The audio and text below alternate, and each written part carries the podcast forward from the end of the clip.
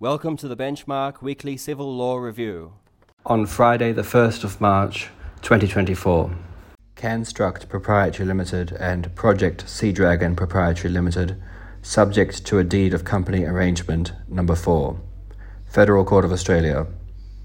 Deed of Company Arrangement set aside as an abuse of Part five point three A of the Corporations Act two thousand one Commonwealth, as it was part of a strategy to avoid payments to one creditor. Australian Securities and Investments Commission and Zurich Australia Limited, number two, Federal Court of Australia.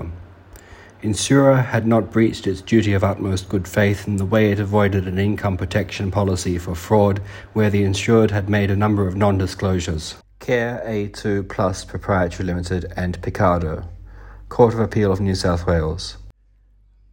An accountant held out as the C F O of a company used as an instrument of fraud had been no mere conduct, but had personally engaged in misleading or deceptive conduct. Scone Race Club Limited and Cottam, Court of Appeal of New South Wales. Primary judge had erred in holding that a workers' compensation appeal panel should have allowed the appellant worker to add a further injury and lead further evidence. Insurance Australia Limited, trading as N R M A, and Hulse, Supreme Court of New South Wales. Motor accident statutory benefits are not payable to a person charged with a serious driving offence related to the accident, even if the charge is proven but dismissed without conviction. Hunt Leather Pty Limited and Transport for New South Wales number four, Supreme Court of New South Wales. Successful plaintiffs were not entitled to claim their litigation funders' commission as damages. Dajczynska and Step Up Renovations New South Wales Proprietary Limited, Supreme Court of New South Wales.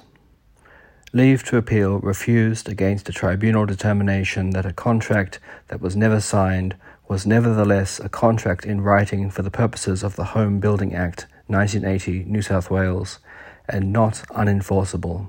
Dare and Haley number two, Supreme Court of New South Wales. Father who had bought property in his estranged daughter's names because he was bankrupt at the time was now required to give possession to the daughters.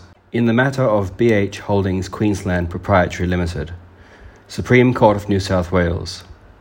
Plaintiff's nominee as liquidator appointed in preference to defendant's nominee in accordance with the court's usual practice, although cost and perceived conflict considerations also influenced this result. two hundred ten Hawthorne Road Proprietary Limited and Ellenson and Oars, Supreme Court of Victoria. Plaintiff had failed to establish that a proposed modification of a restrictive covenant would not substantially injure persons entitled to its benefit. Priolo and Nguyen, number three, Supreme Court of Western Australia. Statement of claim pleading nuisance, negligence and trespass not struck out in dispute between neighbours arising from construction work. Thank you for listening.